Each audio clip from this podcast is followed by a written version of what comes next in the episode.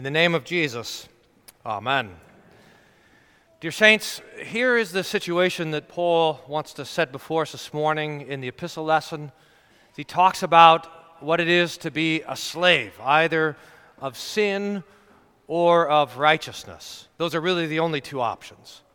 And, and here's the idea ever since the fall, Adam and Eve in the garden, when they took the fruit and they ate it, they uh, corrupted human nature. And we have inherited that corrupt nature. And one of the marks, maybe even the chief mark of that corrupt nature, is that we want the wrong things. We desire the wrong things. Uh, we, we long for sinful stuff. It happened with Adam and Eve in the garden, where the devil convinced Adam and Eve that they should take from the fruit and eat it rather than rejecting it and, and, and coming to the tree and worshiping God and believing the word and not grabbing a hold of the fruit. But since they grabbed a hold of that fruit, that is now our nature, our sinful nature. That we are grasping and longing for the things that God has forbidden. The word in the. Uh, in the Greek in the epistle lesson is epithumi, which is sometimes translated desire or lust. And we want to, because we normally think of lust in terms of the sixth commandment, you shall not commit adultery, but we want to recognize that there's lust that in fact lives in every one of the commandments. That the things that every single commandment forbids, you and I want. Your, your sinful flesh and my sinful flesh want. We want, according to the fourth commandment, honor your father and mother, we want to be rebellious, and rebel against our parents and other authorities. According to the fifth commandment, you shall not murder, we want to be angry. According to the sixth commandment, you shall not commit adultery, we want to be unchaste and sexually immoral. According to the seventh commandment, you shall not steal. We, we are greedy. We want to have the things that we're not supposed to have. The eighth commandment, you shall not bear false witness. That we are we're bitter and we want to exalt ourselves among the people around us. We, we want to sin. This desire to sin, by the way, is called by the theologians concupiscence. And it's one of those big theological words it's important for us to know. This this innate desire or inclination to sin. It's like if you're driving the car and it always turns to the left. Or I was thinking about it, it might be, I don't know if this is a good picture, but it's like you get in the car and you press the gas and instead of going forward, it goes backwards. It's always going off the track, it's always going the wrong direction. And that, even that desire to sin, is already sin itself. It's already guilt. The fact that you want the wrong thing means that, you, that you're guilty. So, this is the situation in which we find ourselves. That we, according to our sinful nature, want the wrong things. In fact, we, you know, oftentimes in the church we're talking about the bondage of the will, which is true. Our will cannot choose or decide to follow Jesus, choose or decide to be a believer, and so forth. So we confess the bondage of the will, but we also confess the bondage of the want. the, the, the corruption of the desires that we have. And, and this means, now watch what happens, that the devil has a particular argument that he can make for each one of us that's very difficult to resist. And it happens like this the devil comes along, and the devil sees the things that you want to do that God has forbidden, and the devil exploits that difference. That you want to take what doesn't belong to you, or you want to say what you're not authorized to say, or do what God has forbidden, or whatever it is. There's the thing that you want to do, and God doesn't want you to do it. And the devil comes along next to you, and he says, Hey, you see that thing that you want to do? Yeah. He says, I think you should do it. And you say, Well, but God told me not to. And the devil says, Ah, God. He's always trying to take away your joy. He's always trying to take away your fun. He's always trying to take away your, and here's the, take away your freedom. He's trying to put you in bondage. He's trying to enslave you. He's trying to get you to do what he wants you to do. I, the devil, who's our friend, I want you to do what you want to do. God wants you to do what he wants you to do. So you should reject his commandments and live free. Now you see, you see the argument there. The devil wants to make this argument, and I, and I hope you can recognize this in your own life. I'm pretty sure it's not just me. that the devil wants us to believe that, that doing what we want is living in freedom. Choosing to do what you desire is living free from bondage.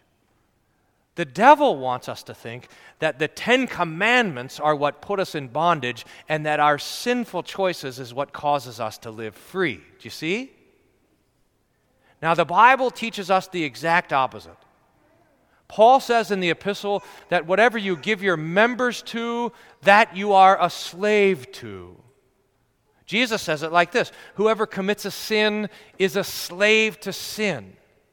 And Paul is explicit about this that if we simply do what we want to do and we simply chase after our own desires, that is not living free, but is in fact a matter of slavery.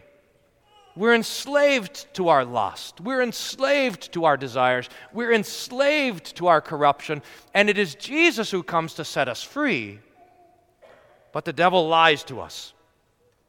The devil tells us that freedom is found in disobedience and in doing what we want to do. Now, now here's the first thing that we have to recognize. And and and this is not just in the Bible, this is also in all of the old philosophers. Aristotle saw it, and all the old Greek philosophers saw the same thing.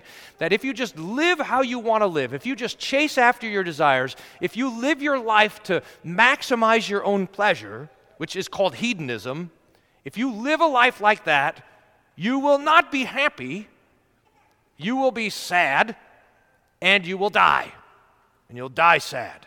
In other words, chasing after your desires is not freedom, but slavery. Now, this is a, a thing that probably our culture needs to learn.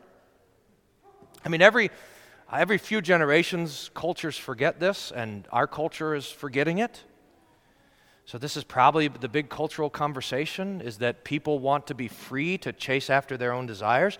And, and anybody who would stand in the way of that is uh, repressive, or an enemy of freedom. In fact, we, I mean, now we're living at the, at the end, I hope, of this great sexual revolution, and, and the, even the language that people use to describe it is in terms of liberty, that people are chasing after sexual liberation, as if doing what you want to do is freedom. No, no, that is in fact slavery.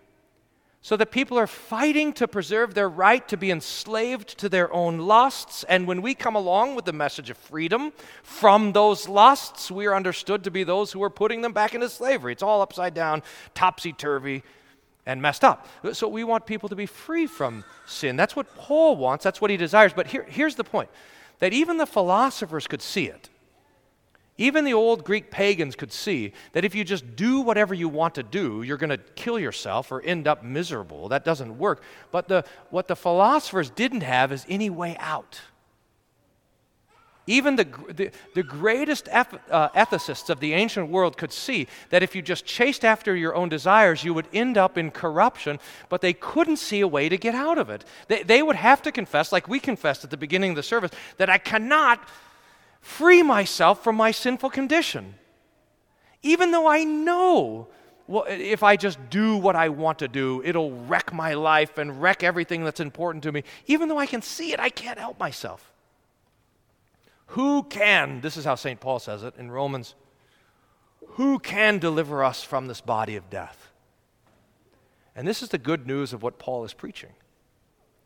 Paul says that Christ Jesus, God in the flesh, who has taken on our sin and died in our place, now forgives us all of our sins and he sets us free from the slavery to sin into which we were born. He sets us free from serving as obedient slaves our lusts and desires. You have a different Lord. And that Lord is not your belly. like Paul says, remember, their God is their belly, their end is destruction. Your Lord is not your belly. Your Lord is not your lusts. Your Lord is not your rebellion. Your Lord is not your greed. Your Lord is not your sinful nature. You are not the servant of your corruption. No, your Lord is Jesus.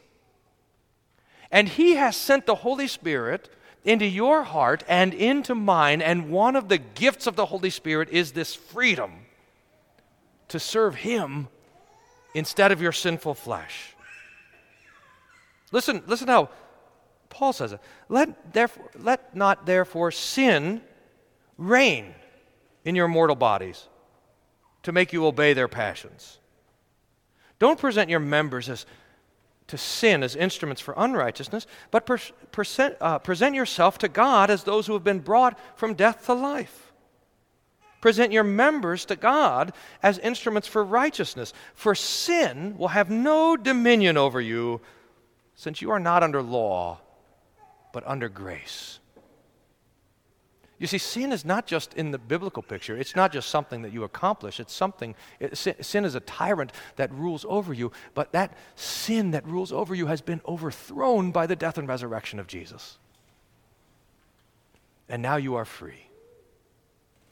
You are free to want things that are holy to think things that are holy, to do things that are holy. You are free to love God and your neighbor. Do you know that if you present yourself to anyone as obedient slaves, you're slaves to the one you obey, either of sin, which will lead to death, or of obedience, which leads to righteousness? But thanks be to God that you who were once slaves of sin have become obedient from the heart to the standard of teaching to which you were committed and having been set free from sin, you have become slaves of righteousness. You no longer belong to your lust. You no longer are defined by your corruption. You are no longer under the dominion of death. You are free. You belong to Jesus. This is a freedom that the world cannot know, but it needs desperately to have. And the Lord sends us out as ambassadors to this freedom uh, to those who are fighting for the to remain slaves of their own lusts and desires, but we have to know it first and rejoice in it first. That your Lord is Jesus who lives, the righteous one who delights in you and will delight in you forever. So listen to how Paul ends. This verse 20. When you were slaves of sin, you were free in regard to righteousness. But what fruit were you getting at that time for the things of which you are now ashamed? The end of those things is death. But now that you have been set free from sin and have become slaves of God, the fruit that you get leads to sanctification and its end, eternal life. The wages of sin is death, but the free gift of God is eternal life in Christ Jesus our Lord. You belong to Jesus, and the reward that he gives to you is life eternal. God be praised. Amen. The peace of God, which passes all understanding, guard your hearts and minds through Jesus Christ our Lord. Amen.